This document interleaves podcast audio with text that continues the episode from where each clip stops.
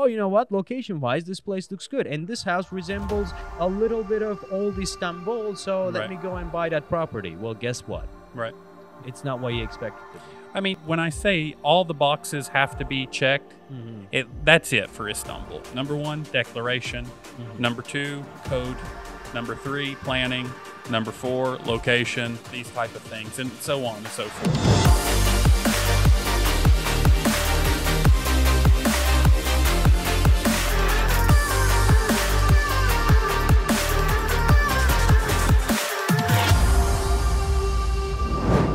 Hey guys, welcome back to another episode of Straight Talk. In this episode, we are in Istanbul with Justin Mays. Doing all right? Doing good. Trying to add some uh, motion to my Motion face. to your face. Yeah. Yeah. Last time we got a comment about Justin's face. Somebody said, Justin is being a smart ass with motionless face. I've got to tell you, I really enjoyed it though. You Yeah. know, because uh, you've got to laugh at your flaws. I mean, it's just our normal back and forth. It's, it's just somebody's opinion. I Yeah, mean, well, it's, it's, not a you flaw. know, but it's Yeah. funny. Uh, you've got to be able to laugh, you know, because Yeah. um, you know, as much as you think everyone likes you. But I don't think your face is motionless. But sometimes when you really, really Well, I told him it's not motionless, it's just fat, you know? th- that's one thing. But when you're focused on something, you're talking about, and, and, and, and your eyes your eyes are like that, and your voice is like vocal fry. Say people are buying these one two bedroom properties, and this is that, and this is that, and this is that, and and then this might have put the guy off and said, True, look at this true. dude being a smart ass with a motionless face." Well, you know, I, I'm a deep thinker. I'm a Renaissance man. You know. Yeah.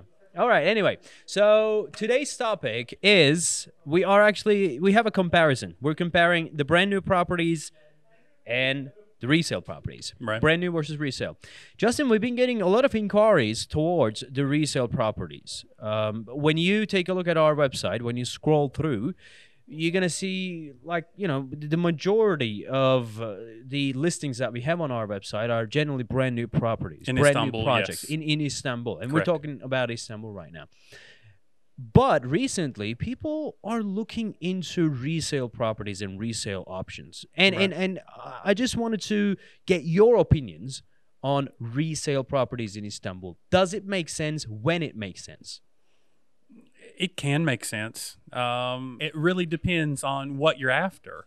You know, uh, lifestyle i it makes sense. It can Yeah. because you know if you're not looking at selling it in the next two, three, four years, then it can definitely make sense. But if it's something where you're making an investment and you're trying to, uh, you know, buy cheap, sell high, it doesn't always equal a successful recipe here in Turkey. And there's a couple of factors why, and we'll get into that here in a little What bit. is the what is the major reason? What is the major red flag when it comes to buying resale properties in Istanbul? the number one red flag for me is true declaration of value. Under declaration. Right. Hmm. So, you know, in Turkey, declaration of property value was kind of self-declared. Hmm. So, you as you can imagine, when people can declare their own value, hmm. They're going to be very honest, right? Well, Um, yeah, Yeah. When you leave it to people anywhere in the world, that's what's going to happen. Yeah. But what what is the what is the reason of that? Why do people under declare? A couple of reasons is that you know mm, tax evasion Hmm. uh, and i know that that sounds awful right now coming across to a lot of our viewers especially in the western hemisphere Yeah. um, who may not be accustomed to those type of things Yeah. but it's a very common practice here um, you know one of the things that i uh, harp on when i get a client who's looking specifically for a resale as i say hey I'll find you something, but we have to make sure that it's declared properly. If not, you're going to get into this deal where the seller is going to say, "Well, hey, transfer this because this is what's on the books through the bank. We'll go, we'll sign, we'll get the title deed, and then you give me the rest in cash." Sounds Yeah. great, right? You're saving Yeah. money, they're saving money, win-win. Wrong. When you go to resell, and if you want to resell to a foreigner, you're a foreigner, you have to have an evaluation. So, now you're liable for a 35% capital gains tax if you sell within that five years. Well, if you d- took that value that they had when you purchased it and say that was 700,000 and you're selling it for 1.5. Well, because when you purchased it, that seller didn't take on that capital gains tax as he should. Now you're responsible for the capital gains between that seven and 700,000 to that 1.5. So Yeah. you've just cut out your gains. Yeah. So for me, it has to make sense if the facts, figures, declar- declaration is correct. You know these type of things. Outside of this, you have to really ask yourself. Even though it looks like you're saving money, Mm-hmm. are you going to get that money back on the back end, or are you going to lose it?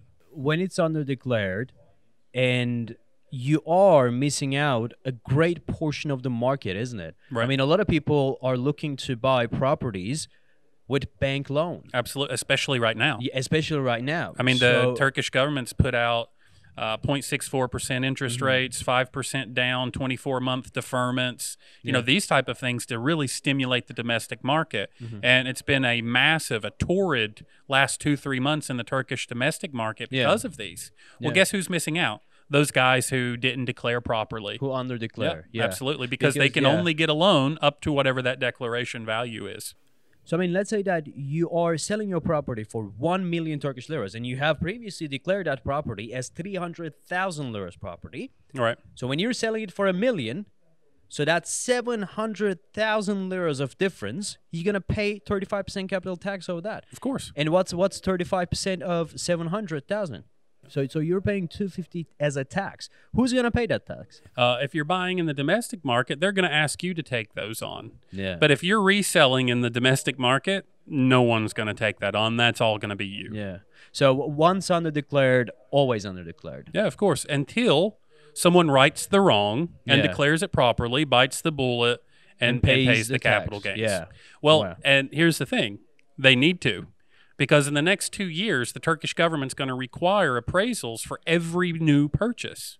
Yeah. So, you know, Turkey's aware of this. The government's uh, aware of what's going on. That's one of the thing, is it? I mean, the Turkish government has to realize, and, and I think they're realizing Yeah, that they are missing out a great portion of tax collectability there. Right.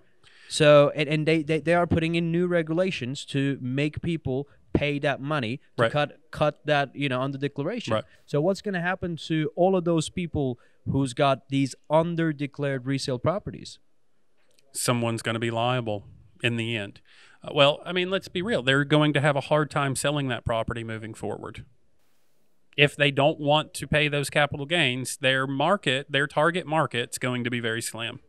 And this Yeah. is the reason that, you know, when we talk about resale and we start going down that that road, you know, it's almost like a rabbit hole. You don't know when it's going to end because you don't know when you're digging Yeah. what you're going to find.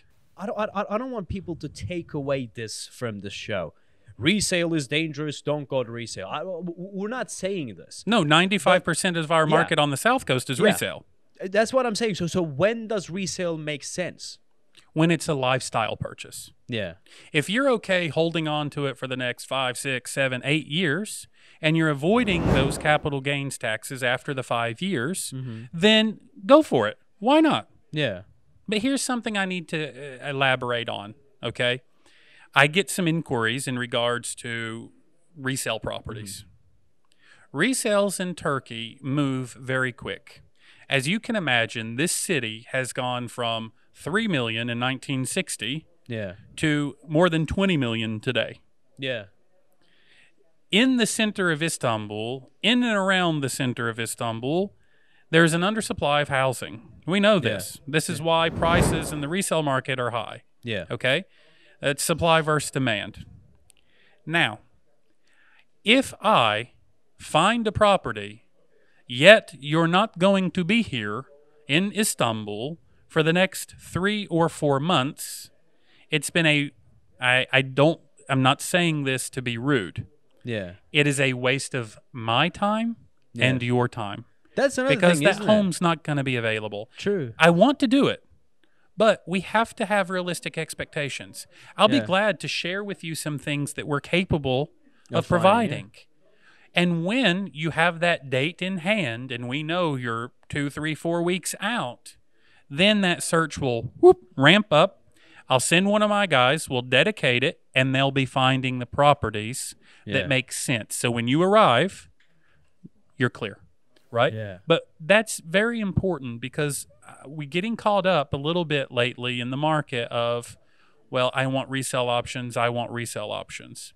And in fact, uh, I had a very good client of mine a couple of weeks ago, uh, ended up purchasing a new development. However, his idea was originally resale, okay? Only resale. Mm-hmm. He sent me a le- list of 20 or 30 properties on the resale market that he wanted to see. I took him to the neighborhoods, and very quickly, half of those properties were wiped out Yeah. because these what we're going to call urban regeneration and what we've talked about in Yeah. past series these homes in these areas if you want to go in and you want to buy one of these homes and you want to redo it because it's some 30 40 year old historic home in Istanbul in the heart and I'm going to renovate it and I'm going to Yeah. flip it and I'm going to make money on it and the client's going to be happy it's not possible here Yeah. okay? Because those period homes that exist in rome london vienna these type of places they don't mm-hmm. exist here unless they're 35 million dollars and they're sitting on the on the Bosphorus True. Yeah, I mean, as far as Istanbul's real estate concerned, we have this major problem. I mean, as, as you've said, you know, back in the 60s, the city's population was only 3 million. Now it's 20 million. So between 1960 to two, 2020, you know, in, in, in how many years is that? 60 years? In 50, 60 years, you know, Yeah. all, the- all the um, real estate of Istanbul has risen. With, you know, 99% of them has no value at all. Right absolutely and that they're being located in neighborhoods with little or no green space, very poor social amenities, and etc. And all, all always congested, and you know, some neighborhoods are even not that safe.